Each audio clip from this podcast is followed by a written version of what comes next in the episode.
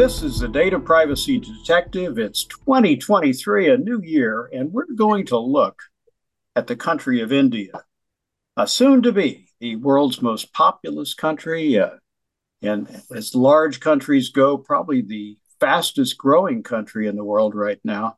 Major tech sector, and a lot to discuss. And we're going to focus on a new digital personal data protection bill pending in India with my good friend and guest today, Stephen Mathias. Stephen, thank you for joining us again. Hi, hi, Joe. Um, thank you for having me and uh, looking forward to our discussion today. You're the co chair of the technology law practice at Kochhar and Company uh, uh, in the Bangalore office. You are, and Kochhar is uh, one of the largest uh, law firms in India, seven offices in India one in Dubai and two other uh, overseas offices. So a very substantial law firm advising Indian and foreign companies uh, on all sorts of, matters. And you've been following very closely the Indian Parliament's uh, approach to data privacy. We we last podcasted together, oh goodness, uh, maybe a year ago, and there was a, a bill that many people thought would pass, and it didn't. It got withdrawn. There were comments uh, from businesses and people and associations. And now we have a new pending pending bill. So, Stephen, tell us in a general sense, uh, how does this bill differ from the prior bill and uh, it differ from, uh, say, approaches that uh, the European Union has taken to data privacy? What, what are the essential aspects of this new bill proposed by the Modi government? Yes, so, so this uh, is actually a new uh, version of the bill. We've had uh, three drafts in the past, which were essentially changes to the original draft, and that draft was very much modeled on, uh, you know, GDPR. This is a far simpler draft. It's a, it's as I said, a new one. It does away with a lot of what you would typically you know see in GDPR. It's it's fairly simple. It's a much shorter draft uh, bill, and essentially the government's thinking here was that when they withdrew the previous draft, they they felt that the it was a bit of an overkill for the Indian industry, particularly for uh, you know the startup community and smaller Indian businesses. And so the idea was to come up with a with a more simple version that uh, is easier to understand and easier to implement. And that's pretty much what they have done with this draft. Right. We see uh, so there are different terms. For example, instead of data subject in the uh, we have what data principal is that right? And instead of controller, we have the idea of a data fiduciary. We have terms, but some of these are, are very recognizable throughout the world.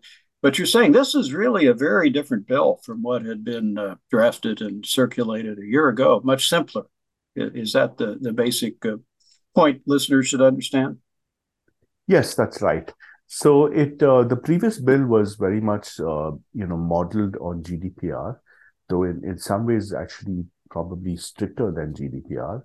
Uh, this one do, does away with a lot of the GDPR type requirements. So provisions on, say, data portability, privacy by design, uh, requirements to, you know, uh, in, to provide records of processing.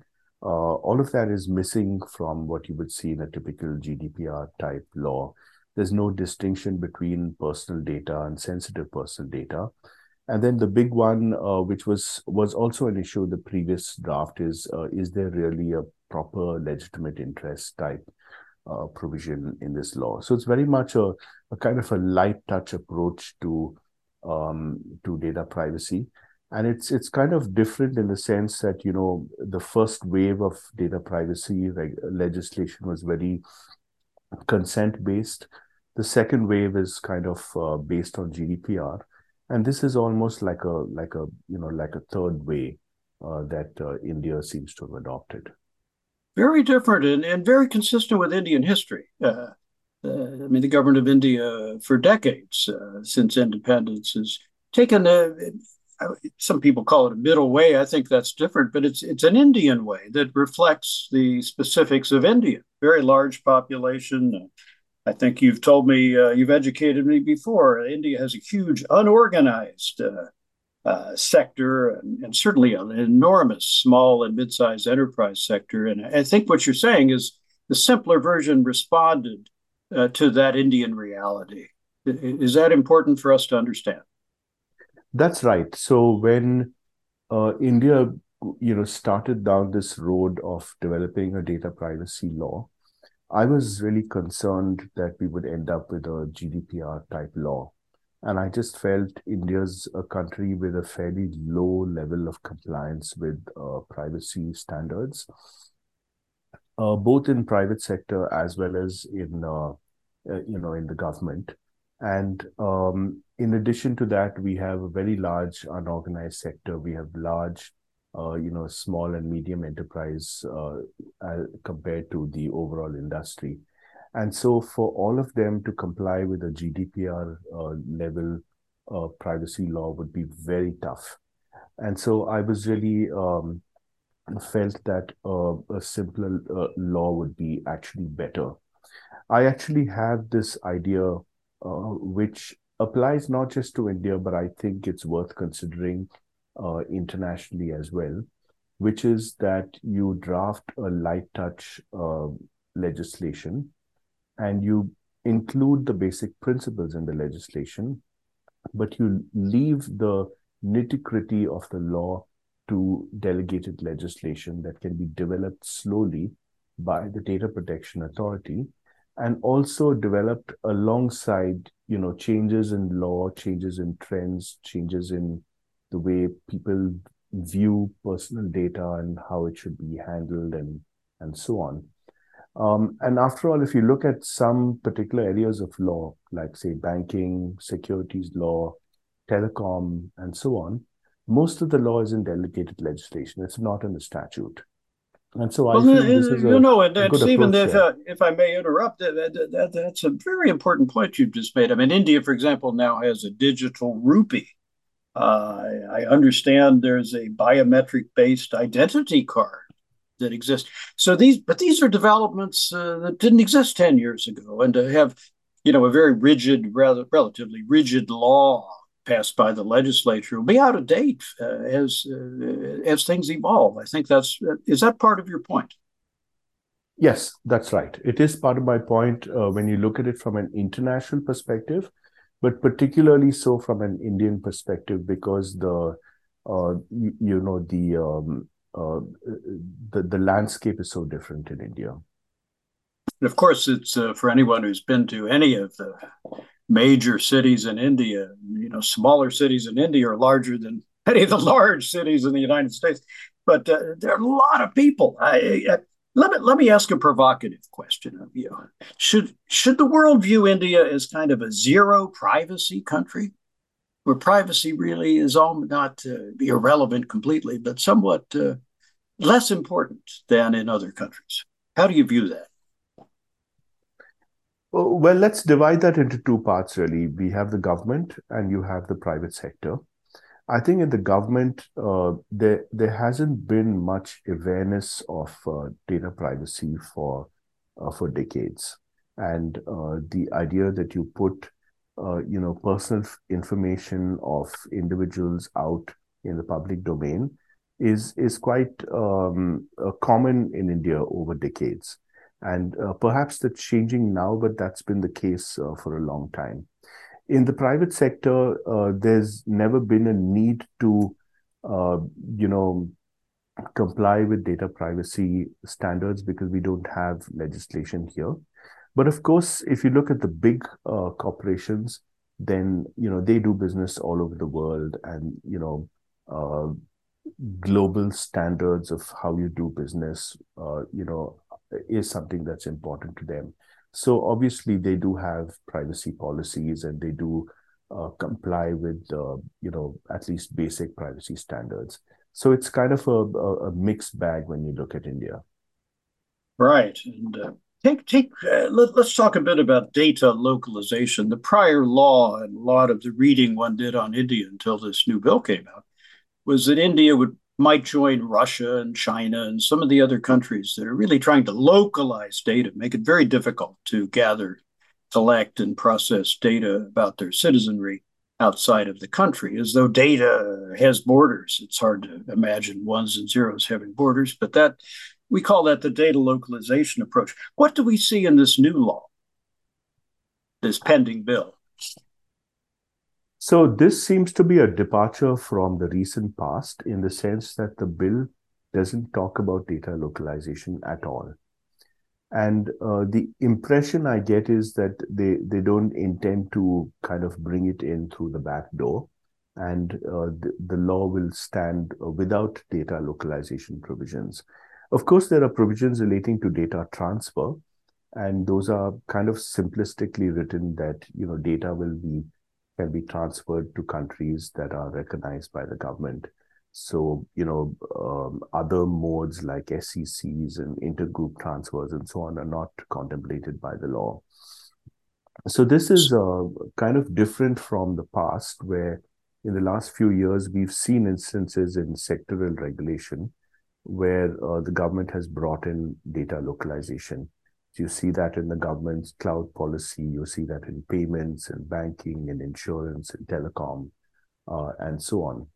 But there's another aspect which is uh, quite interesting, which is the government has talked about a concept called data sovereignty. And essentially, what they're saying here is that the data of Indian citizens belongs to us.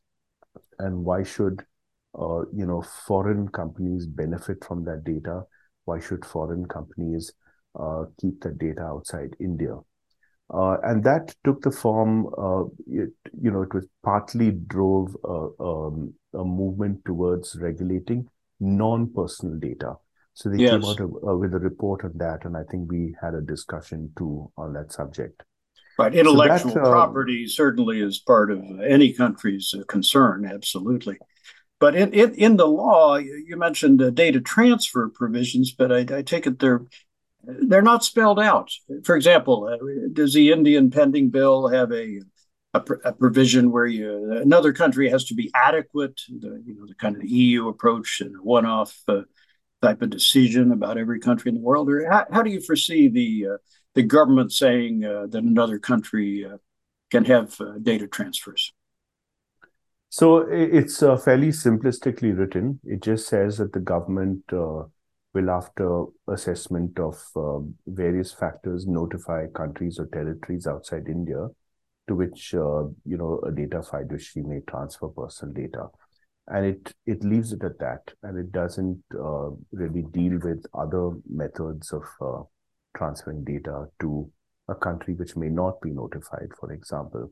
So I think uh, you know this is a, a, the the thing with a simplistic draft is that you you sometimes tend to leave out a lot of detail, and you've got to kind of um, you know find a right balance between being simplistic and and covering essential detail. So I'm hopeful that you know after the feedback, when the next draft comes out, they will cover other modes of uh, transfer of personal data out of India. So we're talking in January 2023. There, the uh, when what's the expectation after the feedback? I think the uh, comment period ends January 2 of 2023. And of course, it might get extended again. See what happens.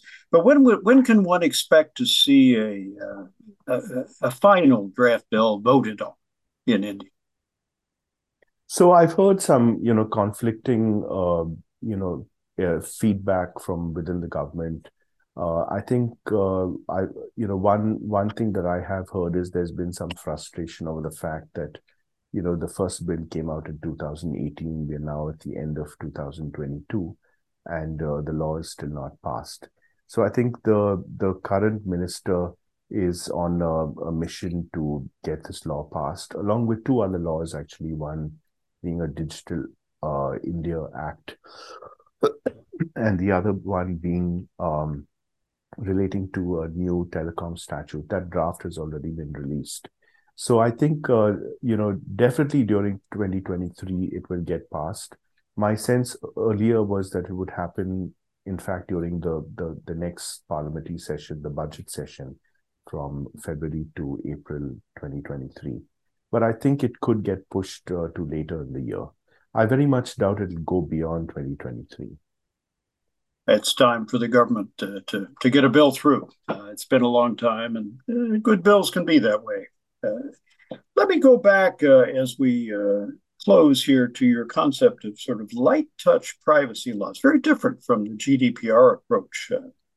Uh, very comprehensive, very detailed, and maybe that reflects a, a, civil law, continental Europe approach to things whereas India, like the United States, inherited a common law system, a think, way of thinking about law from uh, the United Kingdom, of course, as we each became independent of the United Kingdom. I, I think your recommendation would be that's a better approach in India, and perhaps in many other countries should think of the same. Uh, then delegating to a, a DPA, a Data Protection Authority, and in the bill we have one called the Data Protection Board of India. Is that what uh, we, we probably can expect from India? And might be a real uh, different way, a, a third way from no regulation and a strict GDPR approach that other countries might consider? So actually, my uh, that's more uh, the idea which I have and the approach which I think should be the future of uh, you know data privacy regulation the government has given itself the power to make rules. The the Data Protection Board of India, from the um, the powers that it has, appears to be mostly an enforcement agency, which is unfortunate. Oh, okay. Yeah. Um, and really, when you give the powers to yourself to make rules in order to carry forward the provisions of the law, you can only carry forward what's uh, you know mentioned in the law. So the law doesn't cover, law. Yeah. Right. So the co- law doesn't cover, say, data, you know, uh, portability or privacy by design. Then the question uh, arises as to whether the government has the power to, you know, pass rules to cover that. So I, you know, one of my, um, you know, uh, criticisms of the bill is that the government should actually increase its powers to uh, engage in delegated legislation. But I really do think you, uh, what they should do is they should assign that power to the Data Protection Board of India, or you know, basically India's DPA, because I think that's a specialized authority, hopefully with specialized uh, skills and knowledge, and they would be in a much better position to build the law uh, over time rather than bureaucrats sitting in a government. And of course, the parliament uh, could give give the principles on which uh, uh, regulations can be issued, but that, that would be the approach more fitting uh, in your view. That's right. Yeah. Well, a lot to talk about, Stephen. There's a lot in the law. We'll see what the next uh, uh, round of the draft looks like, but it's probably going to be much more like this than what we saw a year ago in India. A very different approach for the world to consider. Any concluding uh, uh, remarks, Stephen, on uh, on this wonderful discussion? Well, I think it's uh, it's great that the government has uh, opted for a simple uh, law. It has come in for criticism by many people, but for me as a practitioner, uh, who who really sees the implications of you know a law and how it applies to uh, the way you deal with uh, personal data. I feel a law like this makes a lot more sense uh, for India, and I do hope it will uh, you know it will be improved upon. It will be corrected, but finally this this draft law will uh, actually go through. Well, Stephen, thanks as always. We'll be back after the law passes and figure out what what really happened in, in a few months of 2023 if, if your prediction uh, and what you're hearing is correct. Thank you so much for joining us today. As always, I'll remind our listeners protecting your personal data begins with you.